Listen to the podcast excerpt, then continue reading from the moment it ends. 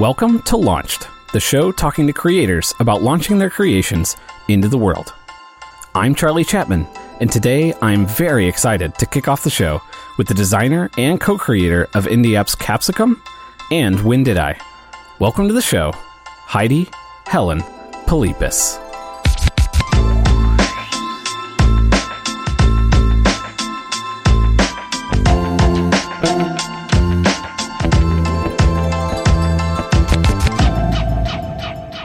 I'm happy to be here. I am really excited about this. And we were talking about this a little bit before we started recording, but I'm really, really excited to bring you on specifically because uh, whenever you released your app, When Did I, over the summer, uh, well, I guess over last summer, by the time this episode actually comes out, you you kind of went on a little podcast junket and you're going through a bunch of different uh, different shows and sort of just telling your story about the launch and you know different little design design decisions you made and dis- why you did this, why you did that, and I happen to be in the throes of uh, developing my first app, Dark Noise, and I was just hungry for like this type of content. Like I really wanted to hear somebody else going through all of this uh, all of this stuff that I was about to go through or I was currently going through. And one of the weird things about being an indie dev is even though I work at a company with other iOS devs, it's kind of not lonely, but you feel like you're doing something kind of alone. Uh, even though throughout the world there's hundreds of thousands of people doing the same thing as us. And so I really wanted to bring you on and bring you on first uh, because you were sort of uh, one of the major inspirations for me even doing this show is making a show about that exact thing. So thank you so much for doing that, and I'm I'm really pumped to to get this started with you. Thank you so much. That's like a really big responsibility on me to do well. Then no, no, uh, you already did well. That's that's the whole thing. Uh, maybe I'll just link all those episodes. So if uh, if I'm a terrible host and this this whole thing goes uh, sideways, at the very least they can go listen to other more capable people uh, bring out a good conversation with you. so, um, one of the things that I want to do with the show is keep things pretty conversational. Yeah. And so, one of the ideas I have, who knows if this is going to work or not, uh, is to kick things off with an icebreaker question. Uh, users or listeners submitted if if people can do that. So I'd love it if people would just Okay. tweet me questions. Uh, you can just call them icebreakers or something. Eventually, I need to come up with some sort of cutesy name for that or something. But for now, they're just icebreakers. And I actually put a call out on Twitter the other day to get questions from people, and I got I got a couple of them from some people. So we're gonna start off with uh, this question from I'm not exactly sure how you say his first name, but I think it's Sunny John. And he asks, oh, I know him. yeah, yeah, he's he's really awesome. Actually, you should follow him. It's at Sunny underscore John. Uh, if you don't already, he's the developer of. Uh, oh man, I can't remember the name. It's like a iTube downloader. It's a Mac app. That's right. Yeah. Anyway, uh, he asks, "What's your preference, tea or coffee?" Uh, definitely coffee. Uh, however, I really like bubble tea as well. Oh, yeah. yeah. I'm not I'm not as into the bubble tea thing, but I live in the Midwest in America where that's considered like an exotic uh exotic thing. Mm, yeah. I only really can have it like when I go into the city center. Like it's not like available like everywhere. Okay. What what would be the main thing in Australia where you're from? Is it tea or like coffee? Because like in America it's coffee all the way, and then like the UK and stuff, it seems like it's tea. Um, I think it, I think it would be really split. Actually, I don't think coffee is as big here as it is in the US because we don't we don't have Starbucks here per se. Like Whoa. there there might be a few stores around, like maybe in Sydney, and it came to Adelaide for a little while, like a decade ago, I think, but they they didn't really survive here. Wow. So the that main is wild. Yeah, the main places to get coffee here are like like a McDonald's drive-through, and like I don't know if McDonald's coffee is that great. And there, there's a few other coffee shops like Gloria Jeans, and yeah, I don't actually know all of the coffee shops, but yeah, there's a f- there's a few small chains, and it's not quite as big as the US, but So like if so like people who who sort of like write or or work on indie apps or whatever, it's sort of a Hmm. classic thing to go go to a coffee shop and write or something like that. Is Right. that is that a thing Yeah. there or are they prevalent enough for people to be working in coffee shops a lot? Or Are there still internet cafes there? uh, I have not seen any internet cafes for a long time. um, I don't. I personally don't know how common it is to work in coffee shops. Like, I have not done that. Like, I would work maybe in a library if I went somewhere else. And there's also co working spaces, which are becoming quite popular here now for people to go and work. yeah, that's true. Those are kind of like popping up everywhere, I guess, now, aren't they? Yeah, that's right. Cool. Well, thank you, uh, Sunny. I, I I always feel weird saying people's names when I don't know how to pronounce them, but uh, apologies Yeah. if that's wrong. But uh, thank you for that question. And again, if you have one, uh, tweet at the podcast account. That'd be at LaunchedFM with your icebreaker question, and maybe uh, I'll ask somebody that in the future. So let's move on to uh, the main reason we're here to talk about the two main apps that you launched. So earlier this year, it was what was it, January? Uh, you launched the app Capsicum. Is that that was January, right? That's basically right. Um, we launched it about December 28th, so a few days before January. And then, like, our launch continued into January with announcing it. Oh, okay. All right. Yeah, we Yeah. should definitely unpack that a little bit. Um, Mm, so with with Capsicum, you co-developed that with Ish, right? that's right. and he's like an awesome developer who's been around for a long time. Uh, I can't I can't list off all the apps that he's made in the past, but he's he's kind of I wouldn't say prolific, but he's made quite a few in the past, right? That's right. I, I think he's made like at least 20 apps before, some of them that aren't still available in the App Store anymore, but he's he's been doing it for about a decade. Yeah, he's been around like since the early days of the App Store. That's right. So how did you how did you get involved working with him? Because he's based out of California, right? That's right. So it's quite an interesting story. Um, when I first got my iPhone, I think it was around 2011. It was an iPhone 4S back then.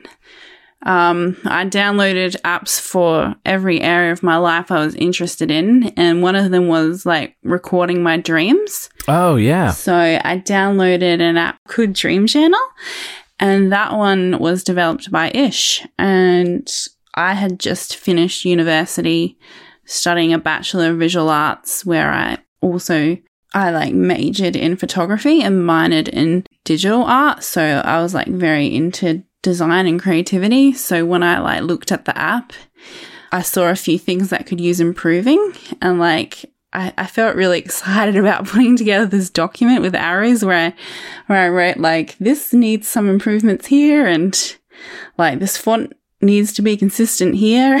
Like- and then I like sent I, I sent like a PDF document to the support email. Holy cow. And like that can be pretty confronting for someone. Um, but actually Ish was like quite impressed, like and actually like had been wanting design help in like the back of his head, like and like we kind of started our relationship from there. Like like he asked me if I could make some consistent icons for one of his apps, um, which was called Up Next which was like an intelligent to do list that pulled in things from your reminders app and would tell you like what the most important thing was to do next. Oh, okay. Yeah, so I made some icons for that and gradually over the years I did a few things here and there until we got to a stage where Ish was like, Do you want to work on an app together? And our, our very first thing we made was Stamp Pack, which was like a sticker app, like iMessage stickers. So that was a pretty simple thing to do. And then, yeah, later on, he asked me if I wanted to be involved in uh, designing Capsicum with him. That's awesome. And wh- if I remember correctly from one of the earlier podcasts you did, Capsicum was like this like dream app thing that he had had in the back of his head for a long time. Is that right? That's true. Like when he first heard about the iPad announcement, he really wanted to get an iPad, especially if there was like a planner app on there. Like he was really inspired by like Franklin Covey planners, and there wasn't anything on the iPad like that at that time. And he thought he could like get into development and create something like that himself. However, like the technology and his understanding at that time, he wasn't quite ready to start building a planning app back then. Um, but fast forward, like, I guess, I guess, I don't know if it's 10 years or eight years, he was sitting in a cafe with a friend looking at their notebook that they had, like, which was very colorful and decorative. And he was like, What's that? And they, they said it was like their bullet journal. And then Ish got really inspired by that and wanted to build something from his original idea and kind of melded with this new new thing he'd seen. And like, uh, I guess we haven't really said exactly what it is, but it's, I mean, basically what you're describing. It's like a digital version of a physical planner app or a planner notebook, right? Yeah, that's right. We were very inspired by physical planners and notebooks and wanted to bring in lots of decorative elements like to remind you of the paper based planners. That's where I feel like it really, really stands out. Like, I feel like a lot of the uh, sort of standout design apps, uh, at least lately, have been sort of like, what if Apple made, you know, XYZ thing? Mm. And I feel like you guys went in a very different direction in a way that's really, really kind of interesting, which is kind of running away from that. It does not feel like something that Apple would have made. It feels like something Apple would have made maybe like 10 or 15 years ago. It feels very like physical and tactile and uh, there's a lot of like it's intuitive in the way that a physical object is intuitive if that makes sense. Mm. Like your tabs look like paper tabs with you know depth and shading and all of your different themes are not just a sets of colors but like there's actual textures and everything that go with those there's just something really tactile and interesting feeling about it yet it also feels very digital like you know whenever you first open the app there's the like plus icon is sort of pulsating so obviously that's you know a very digital concept that this movement but it's it's very uh, unique Yeah, we wanted to bring people's attention to like creating a notebook there to add their first one.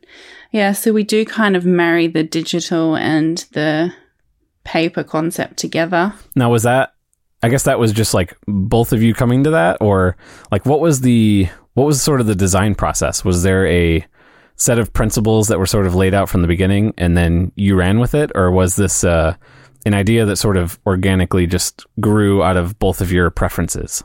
Well, the process of creating it was quite a long one that it took about three years actually. And Wow. it involved a lot of trial and error. Like, we designed the app completely different at the start. Like, the first name that it had was Modular before it became Capsicum. And we called it Modular because we had like all these different modules, these rectangles. Like, the idea was actually to be able to build your own page of things you wanted. Like, you could have a to do module Oh. and a notes module. Yep. I can sort of see that a little bit in what it ended up as. Like I could see hmm. how you could have like the little calendar section or like the birthday section on the monthly view or whatever. Yeah. I could imagine those as widgets you could sort of place around. Yeah. Now we're calling them capsicum components.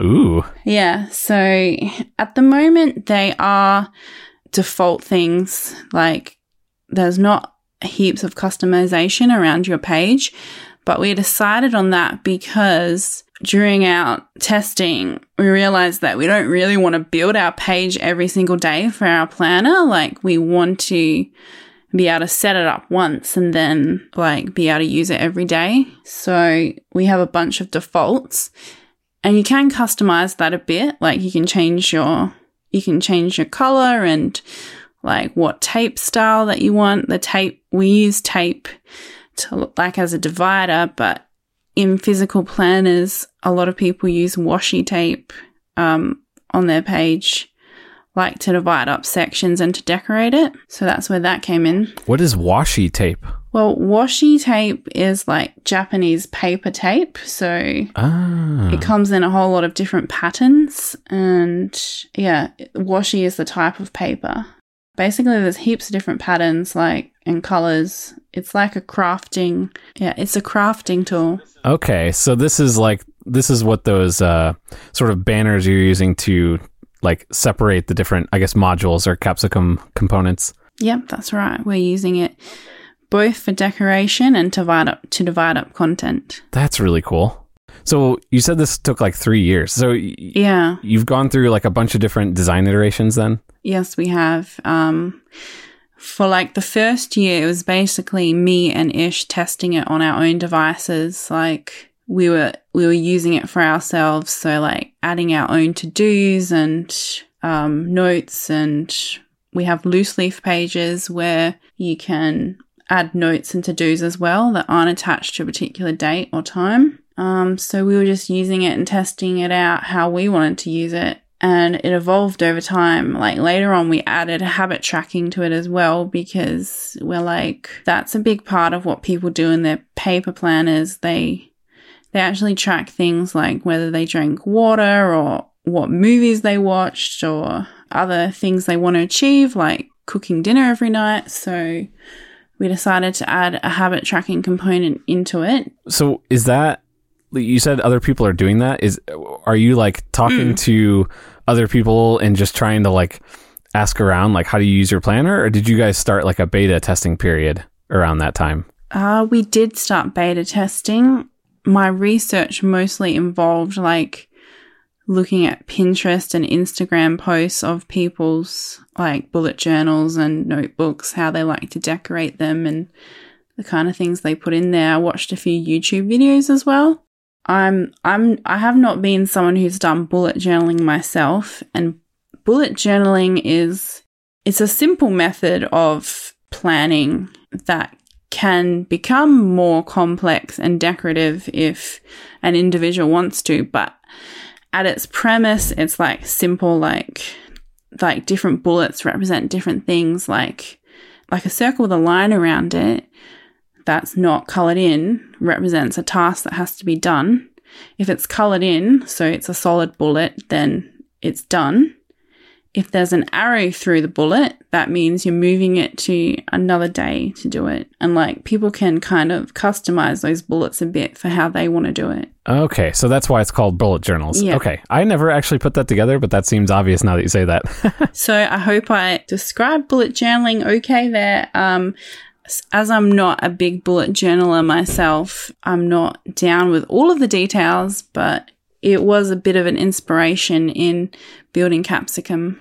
Yeah, that's interesting because that's one of those things that's always weird about uh, software development in general is like often, especially with indie apps, you're sort of building a thing for yourself. Yeah. But then when you start opening it up to the world, you realize everybody else is using it different than you. And you sort of have to learn about a bunch of things that you don't personally care about yourself. And it sounds like with, with this, because it was sort of a co creation thing, um, almost from the get go, you were having to do that sort of legwork to learn about a world that you weren't necessarily personally familiar with. That's right. However, um, I am always like looking for ways to be more productive because there is so much stuff in my head that I have to get out. And I've tried so many different systems like Trello and Jira and um, uh, Todoist and a whole like I've tried a whole bunch of different apps um, to like try and get out what's in my head and to plan what I have to do. So that's where Capsicum also came in in creating a system that would work for me and for other people who are similarly interested in this kind of planning. Yeah, that that's one question I had was uh, with working with another person, but also working with another person on like opposite ends of the time zone. How did you guys like manage tasks? That's a good question. Um, well, firstly, I, I'm very flexible with my timetable. I basically sometimes adjust my schedule so I'm awake at similar times as the US. Um, so if people don't know, I'm from Adelaide, South Australia. So there is pr- a pretty significant difference between Australia and the United States. And um, Ish himself like sleeps like only five hours a night. So Oh, man. he's like available. well, he might have increased that slightly lately, but basically he's available a lot of the time of the day so we can always find a time where we can like meet to talk about what we're working on and we have used slack as our communication to like type to one another and and like send mock-ups to discuss and um, we we also we do use jira for our project management and issue tracking as well as like our customer customer support comes through Jira's service desk. So any emails we receive go through there, and then we can group that as a ticket. Oh, nice. To our issues in Jira. And we also use FaceTime audio a lot to talk about to talk about our work and what we should be doing next. And then another thing I do is I use Linea to to do a sketch of like a screen that I'm working on and then I send that to Ish over Slack and we we kind of discuss like does does this look alright? It's kind of like a wireframe or or a very basic low fidelity mock up of what I'm gonna then later make and Sketch. Is that that's the Linea uh, iOS app? Yeah. Or I use it on iPad. There's its full name might be Linea Sketch, and then they also have it on iPhone. It's uh, made by the Icon Factory, I think, right? Yeah. Before I before I got an iPad, I I did a lot of drawing on paper.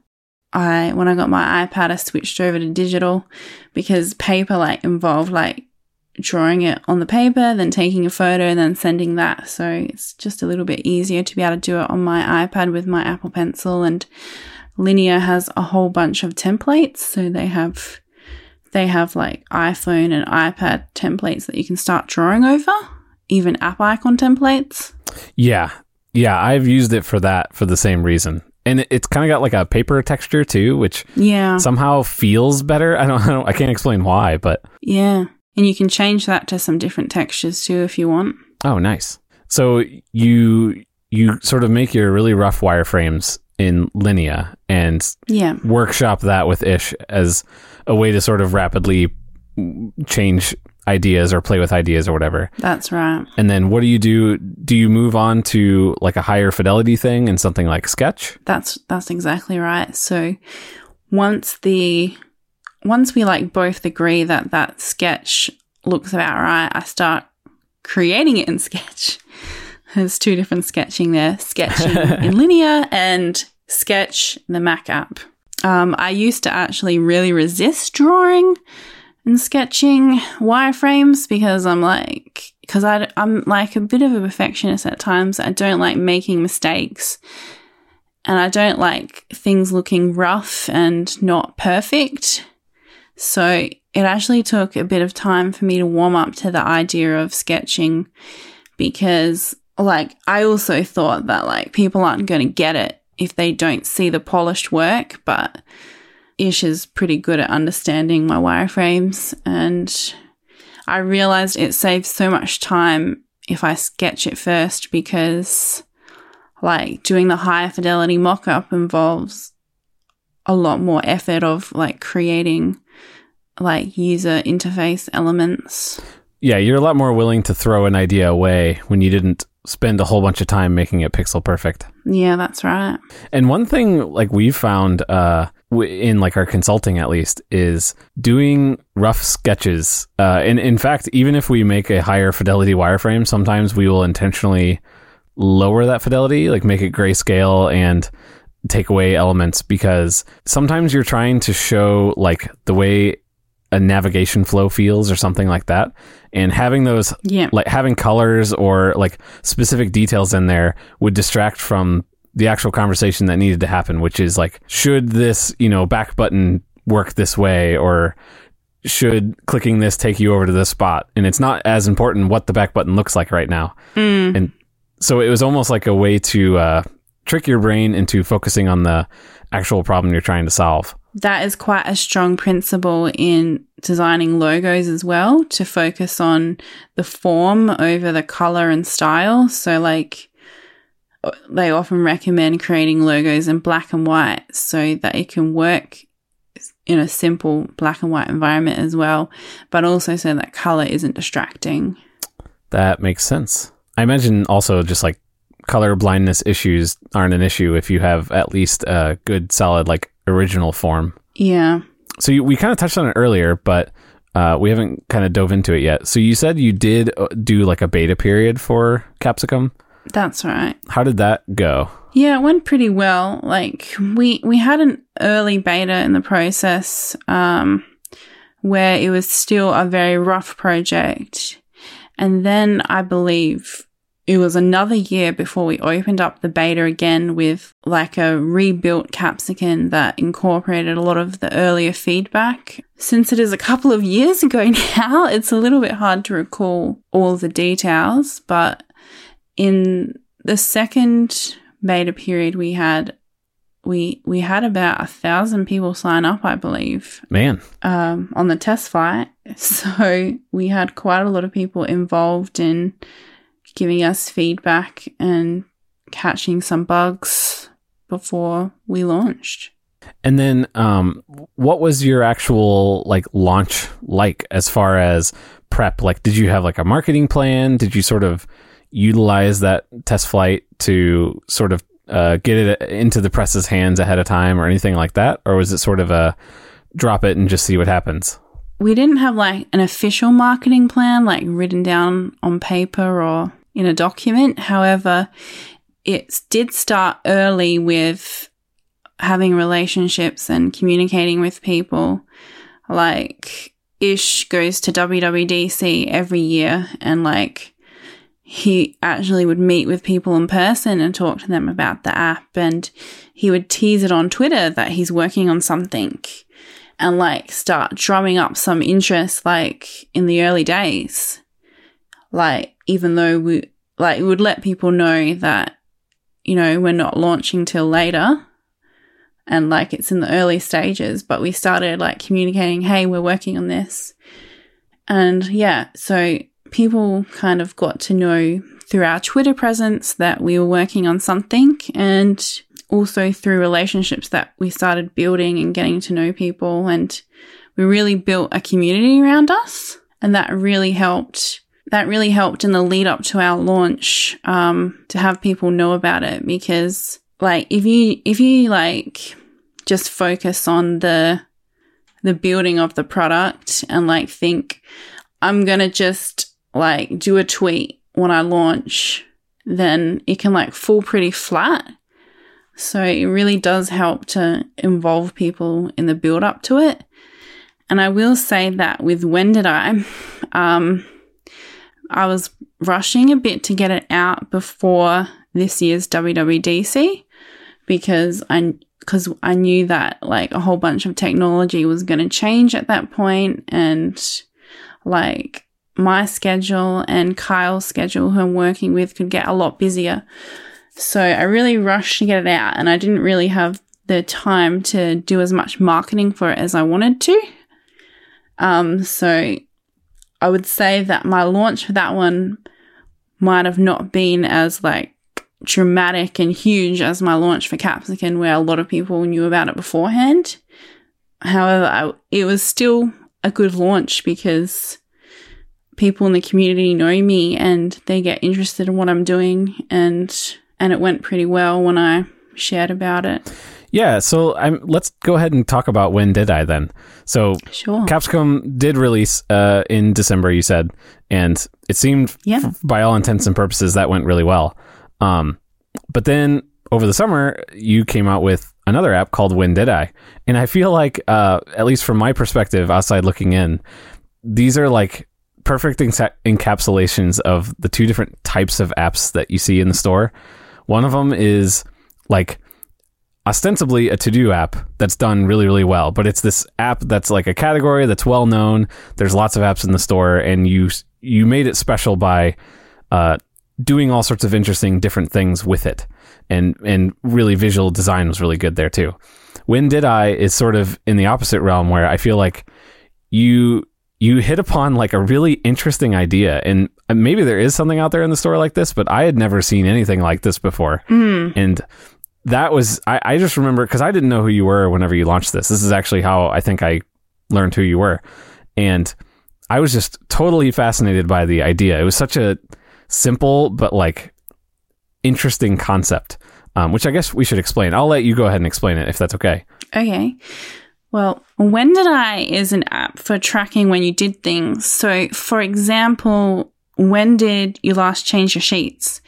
You know, it could be longer than a month or it could get on to like six months since you've done it and it would be like, yeah, it's time to change my sheets. But if you don't know, like maybe you're not really aware of all of your habits and how often you do things, the app kind of helps helps you to remember. So like when you actually do something. So when you change the sheets on your bed, you can tap a row inside the app like that you just change your sheets or you could use a sh- um, a Siri shortcut to say, "Hey Siri, I just changed my sheets," and it will get logged in the app. There's there's so many different things you can track in when did I like I let me just open up my when did I. Yeah, I know I've been using it to track uh like when I give my dog his heartworm medicine. Oh wow. Because I have reminders uh that are pretty good, but since I switched reminders apps, the new one I use doesn't it doesn't reset uh exactly like based on when I gave it to him. It's just on a monthly schedule and sometimes, you know, I'm like later, or early or whatever. And so I like having that cuz it reminds me exactly when I did it last. It seems weird. I could write it down, but there's something about how yeah. how painfully simple it is to just tap the button and then move on with your life and not think about it again. And then it's just like logged somewhere. Yeah, like you said earlier, like I I've always wanted an app like this myself and I have searched the App Store and and not really found anything appropriate. So that was part of the the desire to create this app because I wanted something like this myself. So I have in mind stuff like flossing and I even have going to bed and waking up. So like if I if I like want to see how long I've been awake, I can see like, oh yeah, I've been awake like 10 hours or 16 hours. Um, oh, yeah. Especially if you don't have uh, like a regular schedule or uh, extreme consistency there. It might be nice to like yeah. have some awareness. I d- so uh, yeah, I don't have a regular schedule, so it, it does help to bring a bit of awareness. One thing is if you forget, you can forget to like tap something in the app as well. So right now mine says I went to bed 4 days ago, so I have slept earlier than that. Um, so I have in mind wash clothes, wash dishes, listen to podcasts. I, I'm a very avid listener of podcasts, but it has been a while since I've listened to one lately. It's been 15 days. Oh, man. I do have changed the sheets, but I'm not going to reveal how long ago that was done. yeah, it's, it's so interesting because it's like, it's taking like a, a thing that is common, which is putting in like a to do list and like reversing it somehow. Like it's a it's a done list, I guess. I don't know. It's yeah. It's really fascinating, but there's all sorts of weird uses for it that I wouldn't think of. I guess similar to a to-do list where everybody uses them a totally different way. I saw Kyle, uh, who we definitely should talk to talk about in just a second here. Mm-hmm. Um, whenever he was at WWDC, he said he was using it to he would log whenever he got in a line. Mm. And then as, you know, as you you've been in line, you know how you're constantly doing that thing where you're looking at an old text message like I swear we've been here for 20 minutes and you're trying to find some digital proof that you've been here for 20 minutes. But he actually has like Yeah. a thing that's a little counter that's telling him exactly how long he's been sitting in that line. And it's so Yeah. easy to just tap that button that I've actually been doing that sometimes when usually it's once I've been in a line or like waiting to get my car worked on or something. Once I've been waiting a certain amount of time and I get that feeling of how long have I been here? Hmm. I'll be like, you know what? I should start a timer now so I at least ha- know how long it's been since now. And half the time I don't even look at it, but I don't know. It's weird. It's it's like a nice little thing to know that I have that running in the background. Yeah, it can become a little impulse, a little impulse to to tap when you did things like like I do it when I brush my teeth as well and floss like because like I really wanted to build a habit of flossing and like doing it every single day. So I always have my phone with me when I'm about to do it to tap it. And um yeah, there's so many different use cases for it. Like you can use it to track that you took your medication, and some people have written in and told me they've done that, and that's like a pretty serious thing to know that it's helping people stay on top of their health and medical needs. Yeah, that's that's really cool. Yeah. So you said this was an idea be- that you had because you wanted one and you couldn't find one and you decided to build it. Yeah. But how did you come about uh, working with Kyle Cronin? Is that how you say his last name? I believe so. Okay. So Kyle and I met at um, during WWDC in 2017. I have gotten over to the US once, and I was very privileged and happy to be able to go over there. Like, um, I got a women's scholarship to go to the Layers conference, oh, cool. and I didn't really have the money for my ticket to travel to the US. It's like a lot of people who go to WWDC, they're flying from state to state, but I'm flying from Australia. So I was like so blessed to like have like um the community raise a bunch of money for me like on GoFundMe so that I could afford the price of my ticket over there. And then when I was at Layers, um, like I pretty much said to myself, I want to talk to people and get to know people. Like, like I want to build relationships and I'm here to get to know other people in the industry. And I saw Kyle standing there like by himself and I'm like, I'm going to go say hello. so I said hello to him and yeah, we pretty much hit it off. Like we got on really well and, um, we like kept in touch when I got back to Australia and Kyle was formerly a web developer and he really wanted to get into iOS development. So like we were just discussing like do you do you have any ideas about an app we could make? Like cuz we talked about maybe making something together, maybe a small project that could help him get his iOS skills and like I also really want to do independent work on apps like like it is hard to get a full-time job with someone else in that area. So i really i really like being independent being able to make my own things. And this was this was before Capsicum came out, right? This is the summer before. um yes. I believe we were i believe i was working on both projects at the same time. Yeah, because Capsicum came out uh, at the end of 2018, and then that's right. and then When Did I came out right before WWDC 2019. Yeah, I was working on them at the same time for a bit. So when did I? I was working on and off, like, I guess for the last year or so, and finally got it out in June this year. And you said earlier that like you didn't get to do all the marketing that you were kind of wanting to do, mm. but I can at least say from my perspective, it it made a pretty big splash. It seemed like it got a decent amount of attention. I think you you were written up in a couple different places, and but the big thing was just it seemed like everybody on Twitter was sort of smitten, uh, like I was at just the concept, and so there was just a lot of chatter about it. It seemed like. Yeah, I think a lot of people have thought in the back of their mind that they would like an app like this. Like, there's so many different things people would want to track, and it's you can't like really use a, tip, a typical to do list for it, or like just leaving a note is not an easy way of keeping track of multiple things. So I think a lot of people wanted it. And I will I will say like I have I have kind of found some apps that are similar in my research like since making it, but I wasn't really aware of anything beforehand. And I think a lot of people were excited about the idea because they really wanted something like that for themselves and it's it's a pretty simple utility to use and um I also like made a, f- a fun bright color scheme and I use Yeah. that a lot in the images I shared. That's that is definitely uh, helpful too. It, it stands out. Yeah.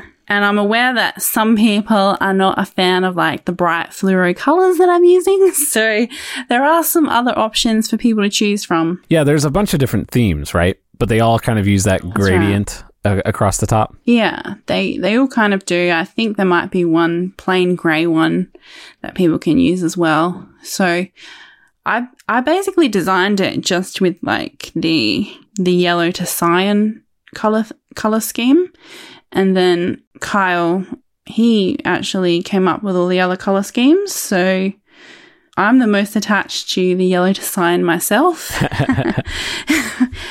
um, but yeah, we also have orange and magenta, purple haze, Windows 98, teal and grey. And we have both light mode and dark mode as well that people can um, change their theme from. Yeah, for what it's worth, I think I, I have the yellow to cyan, but it's in the dark mode. Yeah, it looks like. I'm using that too. I'm all dark mode now. Oh, don't get me started on dark mode. I have way too many uh, obnoxious opinions on that. no worries. yeah. so it seemed like, at least from my perspective, the launch went pretty well. Was that was that kind of the feeling on your end? Yeah. Um, I would say that our our launch day and the days after, I would say that was like our high, highest sales period. Yeah, it's a paid up front app, right? Yeah, it is a paid up front app. So we did pretty well around the launch, and I didn't like actually get any write ups about it like when I launched, even though I did contact press a little bit beforehand. Um, the write ups that I did end up getting um, were as a result of people liking it. So Ryan from Mac Stories, uh, he he liked the app, and he's actually said it's one of his favorite apps of this year. Oh man! So that's a yeah. really big honor. Yeah, Mac Stories it, it feels to me like the sort of tastemakers uh, at least from my perspective. So any any accolades from them feels like extremely high praise. Yeah, I always contact Mac Stories when I'm launching my app, and like I got to meet Federico and John Voorhees when I was in the US, and and I also got to be interviewed on App Stories by them, which was a very exciting honor for me. Oh, that's right. I, yeah, I forgot about that. That was a couple years ago, right? For like the was that the 10 year anniversary like week that they did? Yeah, that's right. Yeah, that that's a great episode. I'll definitely uh, link that in the show notes. Okay. I mentioned it at the beginning, but sort of the inspiration for this whole podcast was after you launched When Did I? And maybe you did this for Capsicum and I just missed it, but mm-hmm. you went on a whole bunch of different podcasts, it seemed like. There was like 3 mm-hmm. or four different podcasts where you went on and kind of told your story. Mm-hmm. And I'm just curious, like, was that something that you did intentionally? Was that organic? do you think that helped contributed or did anything as far as marketing goes? Uh, it was completely organic. I was invited on every podcast that I went on. I I haven't actually gone out and sought opportunities to speak on a podcast. I just um, I listen to a lot of podcasts. I share a lot about podcasts I'm listening to on my Twitter, and I just seem to attract them to myself. So so it was uh so it was like totally organic then just from being in the community and people kind of knowing who you were. That's right. And some of the podcasts I have been on um like I actually had been on them before, like waiting for a review, for instance. Like me and Ish recorded on there before we launched Capsicum and we were talking about it and then they did a follow up with us later on.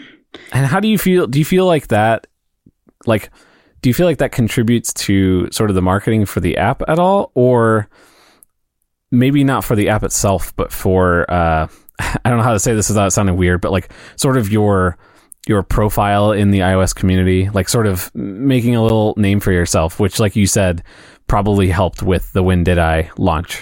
I i will say that being on podcasts definitely helps for a few more people to find out about what I'm working on because some people do write in and say I heard about it on the podcast or I I heard about it in Mac stories and then it does it does help to it does help to build my profile a bit in the community because people get to know get to know me um, and what I'm working on and that I'm part of the community as well. I find it like really an honor that people want to talk to me, like, because like I, ha- I have felt, I guess, a bit of imposter syndrome in that, like, I'm the designer, not the developer. So like, I'm, I'm not usually touching the code at all. I'm like designing how it all looks, but people still want to talk to me. So I'm I'm really glad.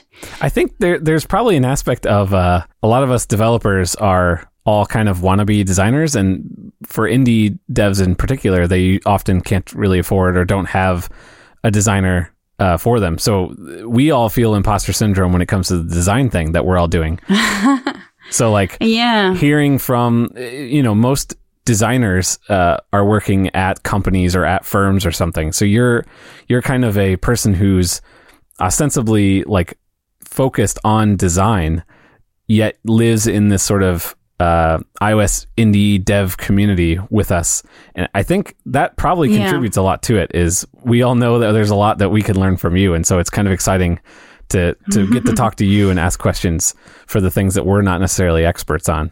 Yeah, I will agree that developers usually have to do it all, like independent developers. They're doing the design, the development, and the marketing. And it is cool when you can work in a team and you can focus on your different strengths. So, like when I've worked with Ish and when I've worked with Kyle, I'm I'm doing the design and they're doing the development and I'm I'm usually the one doing the marketing, like creating the promotional artwork for Twitter and um, sending emails to people about it. Um, so it is good when you get to focus on your own strengths. Yeah, and like it's just a it's a daunting task that that run up to a launch.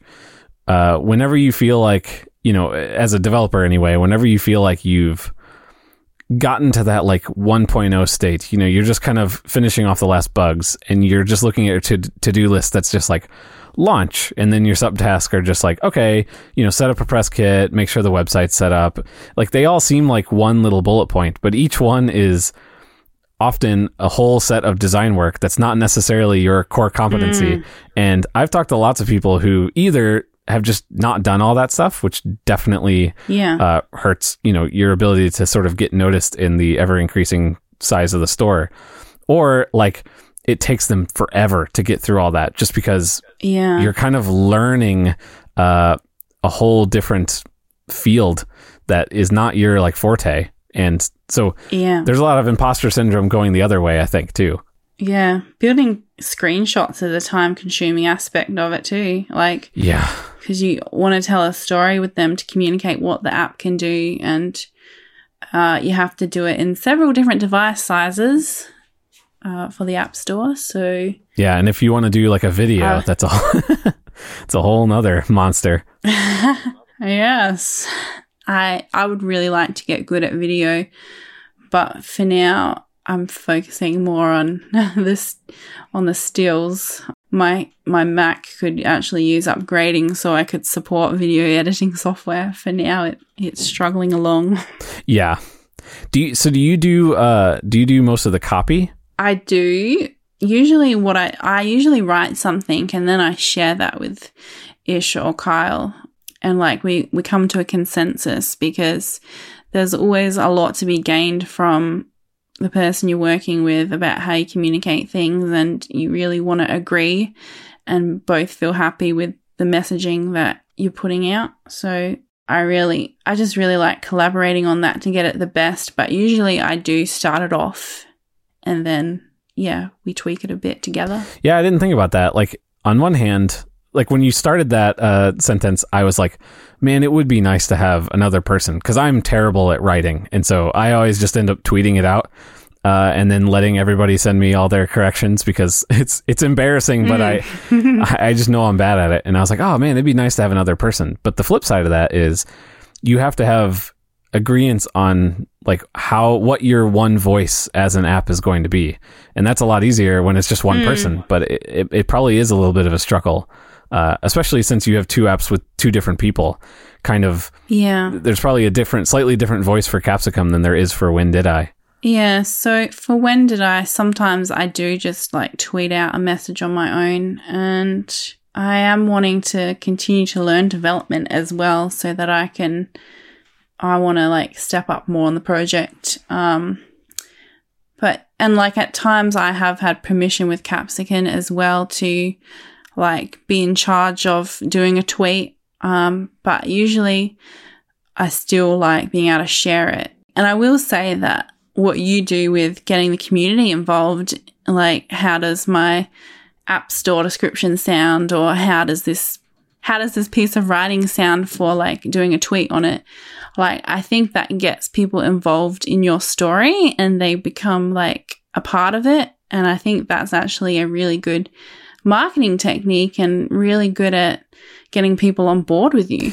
Yeah, I think it helps that I sort of accidentally made my uh, my story and my voice the bumbling uh, newbie iOS developer, Mm. so I can be consistent with uh, sort of my place in the iOS dev community by doing things that are maybe dumb and asking what people think, and then people are very, very, very uh, open to like giving. I, I don't even I won't even call it like criticism, but it's more just like Mm. thoughts or oh maybe you don't want to do that because xyz or oh you probably haven't seen this yet people are so like kind at least they have been so far to me Yeah. that it makes it a lot easier to sort of put something out there that you you might be embarrassed about um, and then it usually ends up producing like good feedback that i can then turn around and, and tweak or just a bunch of people saying nice Yeah. things and it makes me feel better about myself I honestly would like to take a page from your book and start doing that more myself, like tweeting out like what I'm working on. Like, does this screen look better or does this look better or does this sound better? The, the only thing is like when you're like rushing to get something out or you're not quite happy with it yet, it can feel kind of vulnerable to share things. Oh, yeah. Like when you're not quite ready for feedback yet. Yeah, def- that is the the hurdle, and th- I guess that's why I was thinking I'm I'm glad I I sort of bumbled into it because at first I was I Mm. think it all started I was the same way where I was like I don't want to show anybody anything until it's something I'm not going to be embarrassed by, and then I was getting frustrated with something and I I tweeted you know a thing out saying I couldn't figure it out, and I think it was I think it was Kyle actually may have been that first person. It was like during WWDC that uh sort of jumped in just out of the blue. I don't know if I hashtagged it or something. I don't know how he found me, but Yeah. he's just like, "Oh, you might try this," and Mm. like that created a little dialogue and helped me solve my problem really fast. And so the next time I ran into one of those issues, Yeah. I was like, "Well, maybe I can try this again," and it worked again. And then that sort of all snowballed into this sort of uh, Twitter actually using Twitter to use as my like coworkers, I guess, in some ways. Mm, I I really like the iOS development community on Twitter. Like it feels like a safe and welcoming place and I also like sharing like if I see like a newbie that has questions, like I like retweeting it or sharing it or tagging someone that might be able to help because like I received a lot of help and support from the community and like if I can boost someone else and get them the help they need, that is a really great feeling. Yeah, y like that is one thing that I learned early on from you actually uh, is reaching out to random people or letting random people uh, sort of engage with you or whatever is extremely rewarding. And like you, you very quickly were like encouraging me with random little things. I, I don't even remember. I just remember like in my head, you were this person who had released an app in the store, and so even though this is only a couple months removed from when I released something, it's it's crazy how big of a gap that seems in your head. Hmm. Like you were one of these people that had made it, and like that's the that's the goal, that's the dream, and you were talking to me and giving me like positive feedback, and not even like pointers and tips, but just like I think what you're doing is really cool here. I think you're onto something good with this idea or something, and like I can't tell you how encouraging that was. Whenever you're in that mode where you're sort of banging your head against the wall like why am i even why am i spending all this time on this you know is this really worth it i wasn't expecting to make any money but then hearing somebody in the community who you sort of respected the work they did just say something nice to you is it's a really like powerful thing and so I, because of that experience uh, i've been trying to do similar things with people. And pretty much anybody who reaches out to me at this point i'm very willing to talk to them about whatever they want to talk about with with development or marketing or anything like that because one i just find it fun to talk about anyway. But two it's like so many people invested in me not knowing anything about me or having any reason to whenever i was starting out. And i kind of want to like pay that forward. And it feels like that's what the ios and from what i've heard the just sort of apple developer community from even before the iphone it seems like it's been that way for a long time Mm, I'm really glad because people have asked me before if I felt welcomed by the community, like, because I'm also a woman and I'm like, I'm. I'm not a developer per se, but I really do feel involved in the process of creating apps. Um, so I answered that yes, I did feel welcomed and I just really love this community and it it has inspired me so much that I want to learn development myself because like the people you hang out with you start becoming more like. Yeah, yeah. And like you tweeted about that a little while ago and I know you've gotten busy with some other things, but yeah. whenever Swift UI was uh, came out, you were kind of like, "Oh, I'll I'll maybe jump into this." and it seemed like there was just mm-hmm. a flood of people that were like super excited and cheering you on and uh, you you were doing that 100 days of swift for a little while and it was just fun like watching somebody again whose work that you respect kind of like dip their toes in an area that you actually know a little bit about yeah i will say that i found it extremely hard f- for for myself to do um, but like i was quite motivated to to try and achieve it and spend time with it, even if it was hard. And like, I feel like people have a stereotype sometimes that women can't be developers and like that it's more suited to men. And I, I really don't, I don't want to like contribute to that stereotype in any way, like when I'm like struggling with it or anything. But people really came alongside me and like supported me and like offered help to me if I had any questions. And I have taken a break from it for a while because I have a lot of other work and projects to do at the moment, but I want to get back to it as soon as I can. Yeah, that's awesome. And that's kind of a crappy situation too that because uh like a person in a group that has sort of been not exactly the most welcome historically uh, in a community feels more pressure to be successful doing that thing than anybody else because you don't want to like contribute to a stereotype. And i don't know. Yeah because i don't want to be like this is so hard and like i can't do this and then and then have toxic people come and say like yeah like it's not for women, it's for men or something. And, or like, yeah, just go back to your day job or whatever. Like, but I have not received any of that at all. But I know that a lot of women actually feel not welcome all the time in the tech community. And like, a lot of women, when they go to tech conferences, even like that people ask them, are you a designer? Like, they don't assume that they can have the technical or development skills. And I'm actually going to the tech conferences and I am a designer, so that's another story. But, but yeah, women are capable of doing everything men can do and sometimes even better.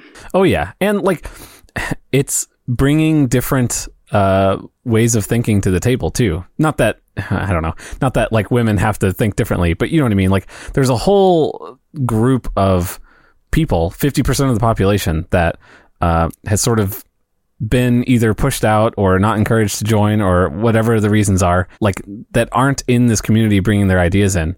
And I think there's yeah, like some of the some of the women iOS developers I know, like there's a different feel to the app because it's bringing a totally different experience in, and I think that's really cool. And I hope I don't know, I hope that there's something we can do to help encourage that. I know I have a lot of work to do to, yeah. for learning even what to do for that kind of stuff, but yeah, diversity is important. Yeah, for sure. So it's exciting that at least the community on Twitter that you're in has been uh, encouraging and not toxic. That's definitely very exciting. Yeah, I'm very glad. Yep, because I want to stay away from the drama. Yeah, yeah. It's like I know that that is the what people think of when they think of Twitter, but I can say like from my experience so far, the the small iOS dev community that at least I've I've been in interaction with has not really been like that at all. I agree. I think that the larger tech environment might be more toxic than like the iOS development bubble for some reason. Oh yeah, I've definitely seen that when I was a web developer. That's yeah, definitely more of a thing. And I don't want to say that's not a thing in the iOS dev community. Like I I definitely can be uh, guilty of having blinders on as you know a white guy in the Midwest. So I don't want to like dismiss that as if that's not a thing, but it definitely seems like it's at least not as big of a deal uh, in the iOS dev community. Yeah, I also cannot speak for everyone there is, so I can only say that my own experience that I've felt welcomed and um, I felt like a like a part of it. Um, like I even I even go to a meetup group of for for iOS developers like Cocoa Heads Adelaide. And I actually am the only woman who attends, but everyone's pretty welcoming towards me and I don't I don't feel ostracized or cut off in any way. Well, that's that's encouraging to hear, but definitely something to always keep in mind. Yeah. Because I feel like there's still a long way to go, even if it's not overtly being uh, mean. There's still not nearly the representation that there probably should be. Yeah, more women have got to be encouraged to get into the field and are not scared by people's attitudes that currently exist. Right. Yeah. And people's yeah, attitudes probably shouldn't be that way in the first place, but yeah. I think that I think that pretty much does it. Uh, I I kind of ran a little bit over on time on you. I'm sorry about that. That's all right. So, how can people find you? People can find me on Twitter, where I am a lot. My profile is at Heidi underscore Helen. I would spell that out, but I feel like I say I say H wrong. Is it H or H? Uh, I think in America we say H, but I think uh, certain parts Okay. of England they say H. yes, I I mix that up all the time, but it is. Uh, I'll just spell it out. It's H E I D I underscore H E L E N, and I'm also on Instagram at the same address. Um, yeah, my website has not been updated for a very long time. Eventually, I would like a new one.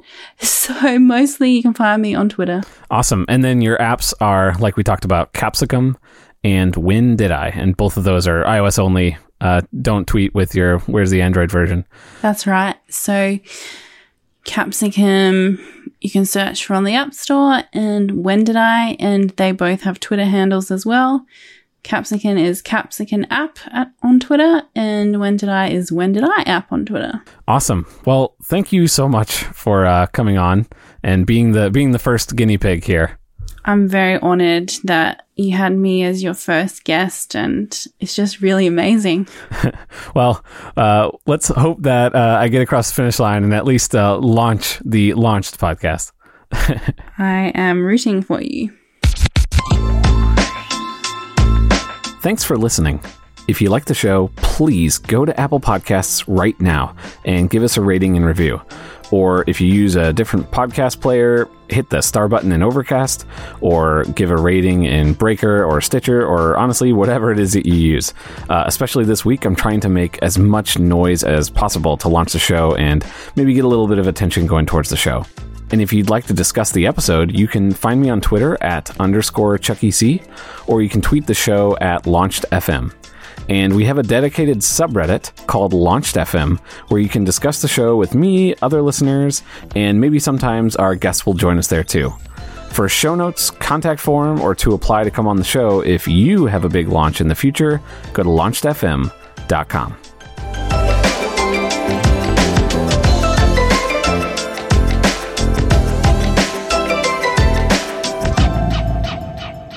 To say, hey Siri, I just changed my sheets, and it will get logged in the app. Oh, I don't understand. hey Siri, I just changed my sheets. Uh, ignore that. Use the web for it. I shouldn't have said Siri. yeah, I'll have to, I'll have to beep it out. That might be funny to keep in. Um,